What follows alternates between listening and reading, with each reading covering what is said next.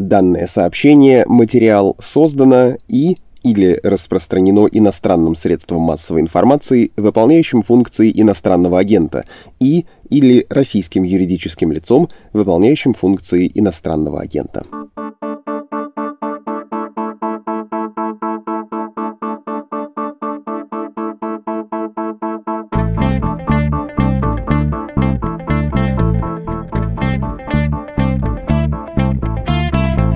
Формальность. В этом выпуске будет упомянуто общество «Мемориал». Оно объявлено в России иностранным агентом. Я говорю это не по доброй воле, а по требованию властей. А вот теперь давайте отряхнемся, и я скажу, как ни в чем не бывало. Здравствуйте. Это подкаст «Что случилось?» о новостях, которые долго остаются важными. У микрофона Владислав Горин. Новость. 8 декабря Верховный суд России признал законными положения президентского указа, который позволяет оставить засекреченными сведения о сотрудниках НКВД НКВД, причастных к большому террору. Оспорить это пытался исследователь, член мемориала Сергей Прудовский. Поговорим с ним сейчас.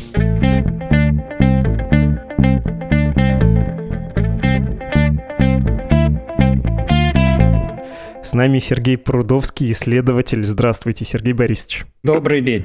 Давайте отложим ненадолго миг, когда нам придется поговорить о российском правосудии и о том, что оно считает важным, приоритетным для себя, что нет. А сперва познакомимся и можете рассказать о себе, о своей исследовательской карьере, о том, как вы пришли к национальным операциям. Ну, я вообще по образованию металлург, больше 15 лет проработал в конструкторском бюро игрушек, потом работал в кооперативе. У меня был репрессирован в 1941 году дедушка, который работал на китайской восточной железной дороге. Его арестовали, слава богу, не в 1937-м, 1938 годах, а в 1941. Он получил 15 лет, отсидел, вышел и оставил свои воспоминания о аресте, допросах, тюрьмах и лагере. Эти тетради я в детстве читал, потом уже в юности читал, но вернулся к ним серьезно, когда мне исполнилось 60 лет. Я перечитал их, нашел в архиве, в Центральном архиве ФСБ его архивное уголовное дело, ознакомился с ним. В воспоминаниях дедушки был листочек уложен за 23 фамилиями. Это сначала мне ни о чем не говорило, я стал искать этих людей, упомянутых в этом списке, и понял, что все они были репрессированы. Стал искать, находить в архивах их дела, знакомиться с ними. Это были все бывшие сотрудники КВЖД, Китайской Восточной железной дороги. И из их дел, из дела дедушки я выписывал все новые и новые фамилии. Они все пали жертвой Харбинской операции НКВД. Вот так стал я заниматься Харбинской операцией. Про Харбинскую операцию, если можно, еще до революции в Китае и Российской империи были Тихоокеанские базы, порт Артур и порт Дальний. Была экспансия на север Китая, в Маньчжурию, по восточно-китайской железной дороге КВЖД с проектом заселения этих земель. Даже было такое сомнительное с точки зрения современной политкорректности название «Желтороссия». В 30-е годы тех, кто вернулся из района КВЖД в материковый СССР, их массово репрессировали. Называют называют это в литературе национальной операцией, хотя нация там была, в общем-то, одна. Ну, она была проведена, как я считаю, по месту пребывания людей. И, в общем-то, жизнь на КВЖД, работа на КВЖД, бытовые условия на КВЖД были значительно лучше, чем на железных дорогах СССР. Люди, которые жили в Харбине, в Манчжурии, они увидели, в общем-то, более нормальную жизнь, чем в СССР. Поэтому они, в общем-то, были, как считала власть, чужды, чужаками. В приказе НКВД сказано, что учтено более 25 тысяч харбинцев. По Харбинской операции точных данных пока нет. Было репрессировано от 47 до 56 тысяч человек. Более 21 тысячи расстреляно. С расстрелянными цифра более-менее точная. Вот это такой общий итог.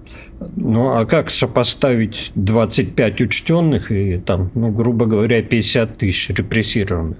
А очень просто. Они же, вернувшись с Харбина, где-то работали, где-то жили, у них были сослуживцы, были соседи, они с кем-то общались, были друзья. Так вот, под эту метелку и пошли еще дополнительные 25 примерно тысяч человек. А можно я вас спрошу еще про деда? Сколько ему было лет в 41 году? Моего деда тоже в 41-м сослали вместе с семьей из Москвы. Это была операция накануне германского наступления всех советских русских немцев на Урал и в Среднюю Азию отправили. И это, знаете, для моей семьи была крайне травмирующая тема. Сам дед про это практически не рассказывал. Он крайне сдержанно говорил на родном для себя немецком языке, потому что это все было сопряжено со страхом. И так, чтобы он оставил тетради, и описал свой опыт, это непредставимо, хотя он был, в общем, в сравнительно легких условиях, там, труд армии и все такое прочее. Это не вполне тюрьма, не такой прям гулаг-гулаг. Крайне интересно, как ваш дед на такой решился и как в вашей семье не боялись эти тетради показывать и вообще хранить. Значит, дедушке тогда было, когда его арестовали, 52 года. Вышел он в 55-м, и писал эти тетради. Я зрительно помню, как он сидел за письменным столом и писал эти тетради. К сожалению, он закончить полностью все не успел. Остановился на реабилитации. Он умер в 1962 году. В семье об этом достаточно знали, родители об этом говорили, но по малолетству я особо не интересовался и об этом очень жалею.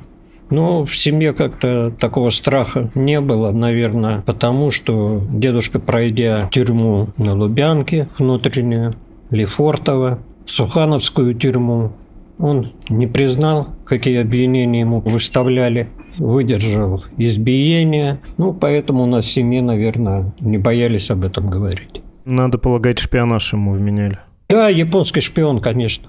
Что в тетрадях было написано и для чего, как вам кажется, он писал? Это было желание записать свой опыт, зафиксировать и, ну, не знаю, таким образом, в том числе с ним проститься, что ли, подвести итог этим 15 годам или для чего? Я думаю, он писал это для меня, для людей, которые будут жить потом, после него он очень точно воспроизвел все даты перемещений по лагерным пунктам. Это я потом все уточнял по справкам из его дела, из выписок, из тюремных документов. Нет, я все же думаю, что он это писал не для себя, а для потомков. Ему важно было зафиксировать, что он был не виноват, что справедливость должна быть восстановлена, или какой там был мотив? Да, об этом он очень много пишет, что он был не виноват. Он был, в общем-то, коммунистом в хорошем смысле этого слова. И его так воспитала, видно, жизнь, что он верил в справедливость и был уверен, что она должна торжествовать. В общем, как-то вот так. Он воспринимал то, что случилось с ним, как э, ошибку? Или ему казалось, что... Он воспринимал это не как ошибку, а как преступление, то, что он, судя по всему, довольно хорошо знал судьбу своих сослуживцев по КВЖД. Он был агрономом, заведующий земельным отделом Китайской Восточной железной дороги. Понятно. Если говорить про ваш исследовательский интерес, Харбинская операция, то, что было направлено против как раз людей, работавших на китайской восточной железной дороге, чем еще вы интересуетесь из национальных и вот этих больших операций? И можете ли вы оценить сам вот этот метод? Чем это было? Что это было за явление? Ну, я сразу оговорюсь, что это не был неконтролируемый поток из Кремля, это был очень хорошо срежиссированный и очень хорошо контролируемый преступление. Что касается национальных операций. Все прошедшие по Харбинской операции в 1937-1938 годах, в соответствии с приказом НКВД 00593, они были осуждены внесудебным органом, не предусмотренным Конституцией, комиссией НКВД и прокурора СССР, так называемой «двойкой». Я долго разыскивал эти протоколы, примерно около двух лет, но потом удалось найти их в архиве ФСБ по Омской области. Как оказалось, что там сосредоточен архивный фонд, так называемый протокольный фонд где протоколы по всем национальным операциям, которых было 11. После Харбинской, конечно, меня заинтересовали все остальные операции. Коллеги помогали мне работать в Омске. Мы выписали все протоколы, которые были по национальным операциям. Выписали в каком плане? Составили их каталог. Дата, номер протокола, каким регионом представлен, кто участвовал в рассмотрении, Ежов, Вышинский или их заместители. Выписали архивные шифры, количество вынесенных решений, сколько было человек решено расстрелять, сколько приговорить к различным срокам, какие дела отправить на доследование. Все это выписали. И получился каталог протоколов. Их оказалось более трех с половиной тысяч. Вот так вот потихонечку и пошло изучение всех национальных операций. Общее название всех этих операций 1937-1938 года – массовая операция НКВД. Кулацкая операция в соответствии с приказом 00447 – это когда пошли кулаки, которых осуждали тройки НКВД. А национальные операции, если в порядке приказов перечислять, то это немецкая, польская, харбинская, латышская, греческая, иранская, эстонская, финская, афганская операция, по-моему, 10 уже насчитал. И так называемые разные. Операции, в которую попали просто общим названием агенты иностранных разведок. Вот что такое национальная операция. Я считаю, что контролировалось все очень жестко, какие-то отклонения пресекались, указывали, конечно, на то, что, в общем-то, люди осуждены по одной операции, а должны были быть осуждены по другой операции. Такое указывалось, такое было. Но еще раз повторяю, это все очень строго контролировалось. Самодеятельности не было. И направлялось все это из кабинета Сталина. Ему постоянно докладывали о ходе проведения всех операций. Ему присылали спецсообщения, допустим, с копиями протоколов допросов того или иного человека. Так что все это контролировалось. Возможно, были отклонения в том плане, что человека не расстреливали, а забивали ломом или топором но это уже не меняло общей направленности, общего хода операции. А, если говорить про то, что происходило сначала в Московском суде, а вот совсем недавно, 8 декабря, в Верховном суде, что это было? С чем вы выходили в Московский суд? Чего хотели добиться от российского правосудия? Ну и в чем была поставлена точка в Верховном? Ну, надо вернуться немножко раньше, на пару лет. Меня заинтересовало дело Кулик Татьяны Ефимовны. Она родилась в Карбине, приехала в Москву в 1935 году, когда всех сотрудников КВЖД эвакуировали в Советский Союз. В 1937 году ее в ноябре месяце арестовали, 29 декабря расстреляли. Также был расстрелян ее брат, попала в лагеря ее мать, отчим, сводная сестра. В общем, меня заинтересовало дело Кулик, я его нашел в архиве управления ФСБ по Москве и Московской области. Дело оставалось секретным, по моей просьбе его рассекретили, но рассекретили частично оставив на секретном хранении фамилии, должность, звания и подписи сотрудников, которые оформляли документы ее дела. С таким решением я не согласился, обратился в Московский городской суд, потому что это дело секретности подотчетно. В суде дело было рассмотрено и признано, что в соответствии с указом президента о утверждении перечня сведений, относящихся к государственной тайне, сведения о сотрудниках контрразведки являются секретными. Потом была апелляция, кассация, жалобы в Верховный суд. Все это не дало результатов потому что все эти суды ссылались вот на этот пункт 84 указа президента о том, что сведения о сотрудниках органов безопасности секретны. Тут стало понятно, что надо протестовать сам этот указ. Вот указ и был протестован в Верховном суде, и был также протестован соответствующий приказ ФСБ. В ходе судебного заседания оно было открытым. Представители ФСБ и президента ходатайствовали о том, что так как приказ является секретным, хотя нам об этом ничего не известно, заседание должно быть закрытым. без прессы, без слушателей. Мы тогда с адвокатом Мариной Огольцовой изменили исковые требования и оставили в требованиях только о одного указа. Рассмотрев наши доводы, возражения административных ответчиков, мнение прокурора, суд пришел к выводу, что да, этот указ распространяется на сотрудников НКВД. А правильно ли я понимаю, что там звучала формулировка, что рассекречивание этих сведений может повредить национальной безопасности России? И кто это сказал? Да, представители ФСБ высказали такое положение. Я думаю, для суда оно сыграло не последнюю роль. Хотя, наверное, решение уже было предопределено. У меня такое впечатление складывается. Потому что признать сотрудников НКВД сотрудников Федеральной службы безопасности, это значит уравнять их. Вот мне доподлинно известно, что те люди, которые подписывали документы деле Кулик, они были осуждены, и в реабилитации им было отказано. Откуда мне это известно, тоже скажу. Я просмотрел дела за тот же период, который вел тот же отдел, третий отдел управления НКВД по Московской области. Там все эти фамилии в других делах есть. Эти дела на открытом хранении в ГАРФе. Кстати, в ГАРФ всего было передано больше 93 тысяч архивных уголовных дел из управления ФСБ по Москве и Московской области.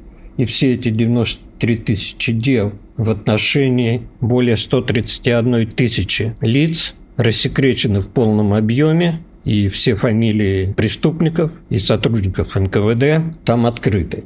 Почему я говорю преступников? потому что ведь не все же сотрудники НКВД были осуждены. Но так как люди реабилитированы, значит, против них было совершено преступление. Раз совершено преступление, то люди, которые его совершали, должны быть известны. Они являются преступниками, потому что они приступили закон. Если бы они закон не приступали, человека бы не реабилитировали. Как вам кажется, почему сотрудники ФСБ, которые выступали ответчиками, не хотели того, чтобы был рассекречен вот этот комплекс сведений? И вдогонку вопрос, правильно ли я понимаю, что указ, который позволяет не делать этого, это еще ельцинский, середина 90-х годов, и он, в общем, не про это. Вы про это сказали, но, наверное, стоит уточнить, что это про контрразведку и про разведку, а не про карательные органы этот указ о сегодняшнем дне о тех органах безопасности, которые существуют в таком государстве, как Российская Федерация. Когда его писали, никому в мыслях э, не могло прийти в голову, что он будет распространяться на деятельность преступной организации НКВД СССР. Ведь писался он в 1995 году, когда документы, еще раз подчеркну, архивные дела рассекречивались, люди об этом узнавали, знали, и все это было открыто. Теперь то, что касается почему, я сам задаю такой вопрос, и мне его многие задают, я четкого ответа на него не знаю, потому что ну, мне непонятно, зачем Федеральная служба безопасности Российской Федерации берет на себя те преступления, которые совершала в другом государстве, другая организация, НКВД СССР. Зачем им это надо? Я четкого ответа не знаю. Могу только предполагать. А предположение такое – сотрудники НКВД, хоть они и были репрессированы, я повторю, не все были осуждены, и часть из них даже была после осуждения реабилитирована, они являются преступниками. Но об этих преступлениях, чтобы никто не знал. С какой целью? Ведь не секрет, что сейчас правоохранительные органы очень часто нарушают существующее ныне законодательство и они рассчитывают на то, что их имена, их фамилии не будут известны следующим поколениям, и таким образом они уйдут от ответственности. Вот у меня только такое впечатление, чтобы стереть темные страницы прошлого, оставив только светлые. С какой целью, я не понимаю. Пока я на это ответ не нашел. Вы это сказали, но я хотел бы уточнить. Когда вы добивались э, того, чтобы были рассекречены, именно это во многом политический общественный жест, это не вопрос введения информации в научный оборот. Многие из этих имен, в общем, и так известны по другим источникам. Или нет? Все-таки открытие этих архивов подразумевает, что новые имена тоже станут известны, новые обстоятельства. Нет, здесь вы абсолютно правы. Имена этих преступников, я уже говорил, известны.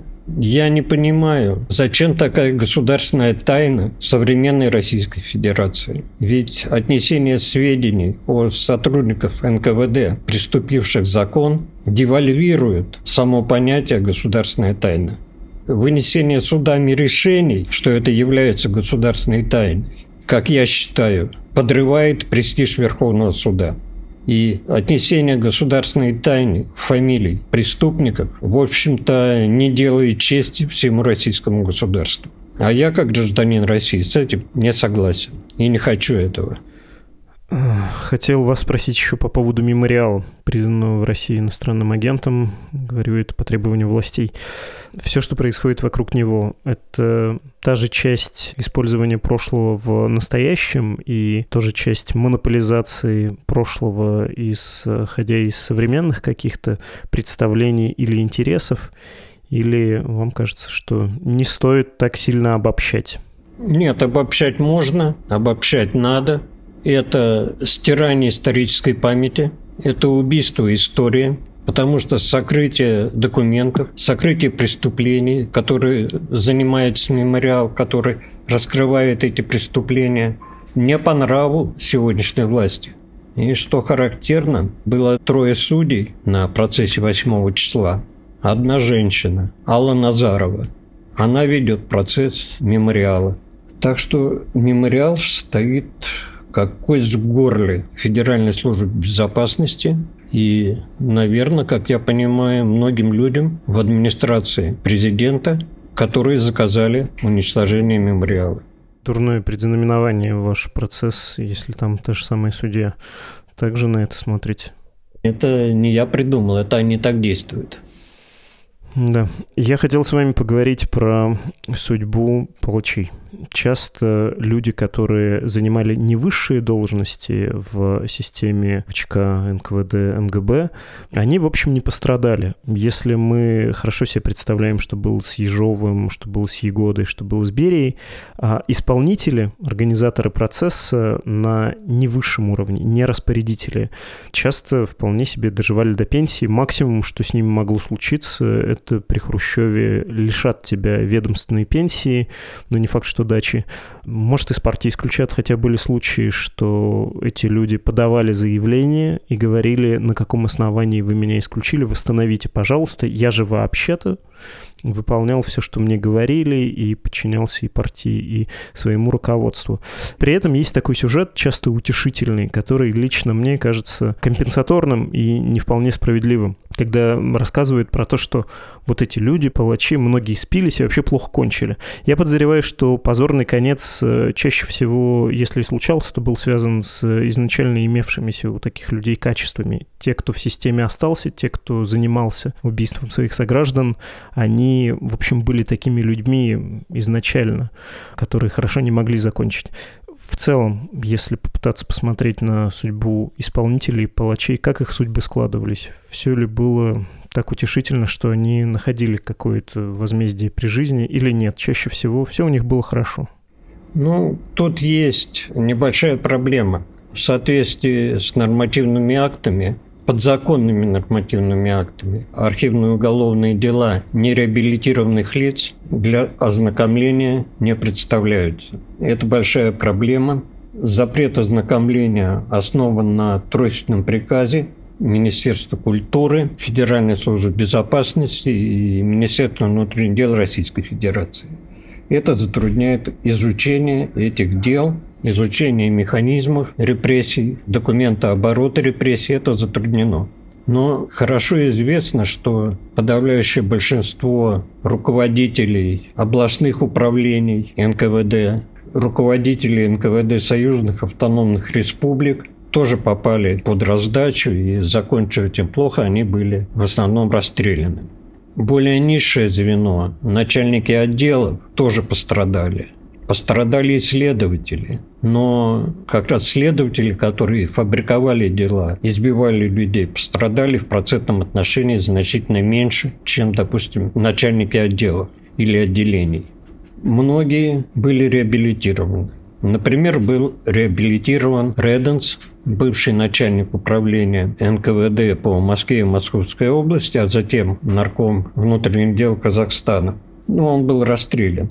В 50-х годах жена его, а его женой была сестра жены Сталина, подавала на реабилитацию, было отказано. В 1961 году она каким-то образом связалась с Хрущевым, и Реденс был реабилитирован. Притом в определении Верховного суда о его реабилитации была записана такая фраза «рассматривать нарушение законности, допущенные Реденсом на посту начальника управления НКВД по Московской области и наркома внутреннего Казахстана в настоящее время не представляется возможным». Вот такая формулировка. Нарушение рассматривать не представляется возможным. Уже в наше время ставился вопрос о отмене реабилитации, но в соответствии с нашими законами не может быть пересмотрено решение судебного органа, если оно ухудшает положение человека. И прошло тогда с момента его реабилитации больше 27 лет, и в пересмотре было отказано были реабилитированы все сотрудники прокуратуры. Реабилитацией занималась, как известно, прокуратура СССР, и все сотрудники прокуратуры, которые были осуждены, а они такие же преступники, как и сотрудники НКВД, все они были реабилитированы. Вот ситуация, как складывается. А то низшее звено следователям, которые не понесли ответственности никакой, они являются такими же преступниками, так как они фабриковали дела. Еще раз повторяю, человек признан невиновным, значит, дело против него было сфабриковано. Но ответственности они не понесли. И это очень большая беда для нашего времени, потому как, зная, что предшественники ни за что не ответили по полной, они пытаются быть уверены, что их преступления тоже не будут преданы огласке. Понятно. Спасибо вам огромное, Сергей Борисович. До свидания. Всего доброго.